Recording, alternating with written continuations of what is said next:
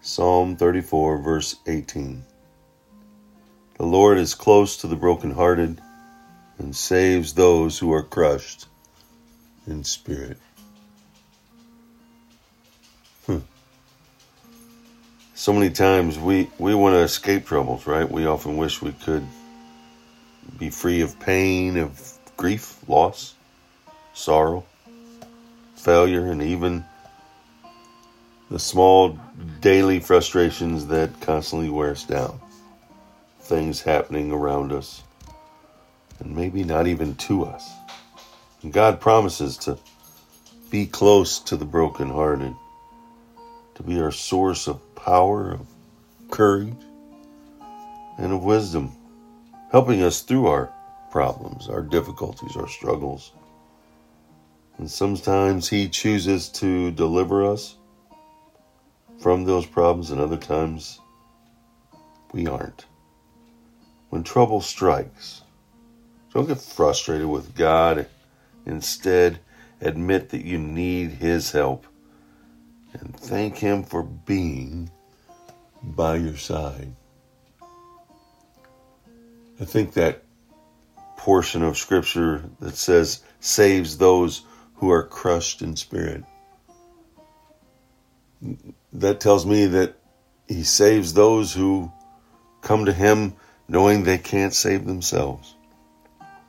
Crushed in spirit, they are downtrodden. They know they've sinned. They know they need a Savior. And they know that God has provided Jesus as that Savior. Throughout Scripture, it says that it's faith.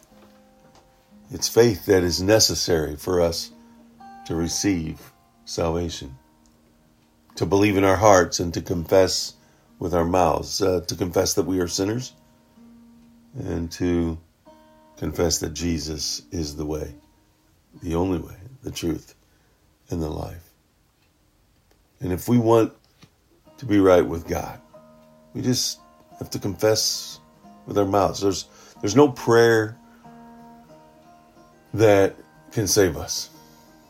It's, it's only trusting in Christ that can save you from sin. But you can say a prayer to express to God your faith in Him and thank Him for providing for your salvation through Jesus.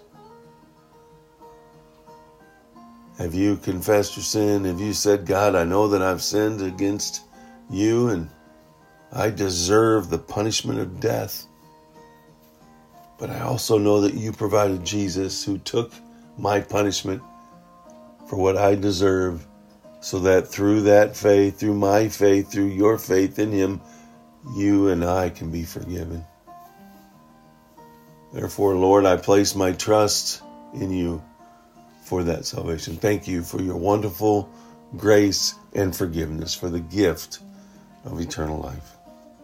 Confessing with our mouths, it's, it's voicing our detriment, our, our failure, our, our acknowledgement that we are crushed in spirit. We cannot do it on our own.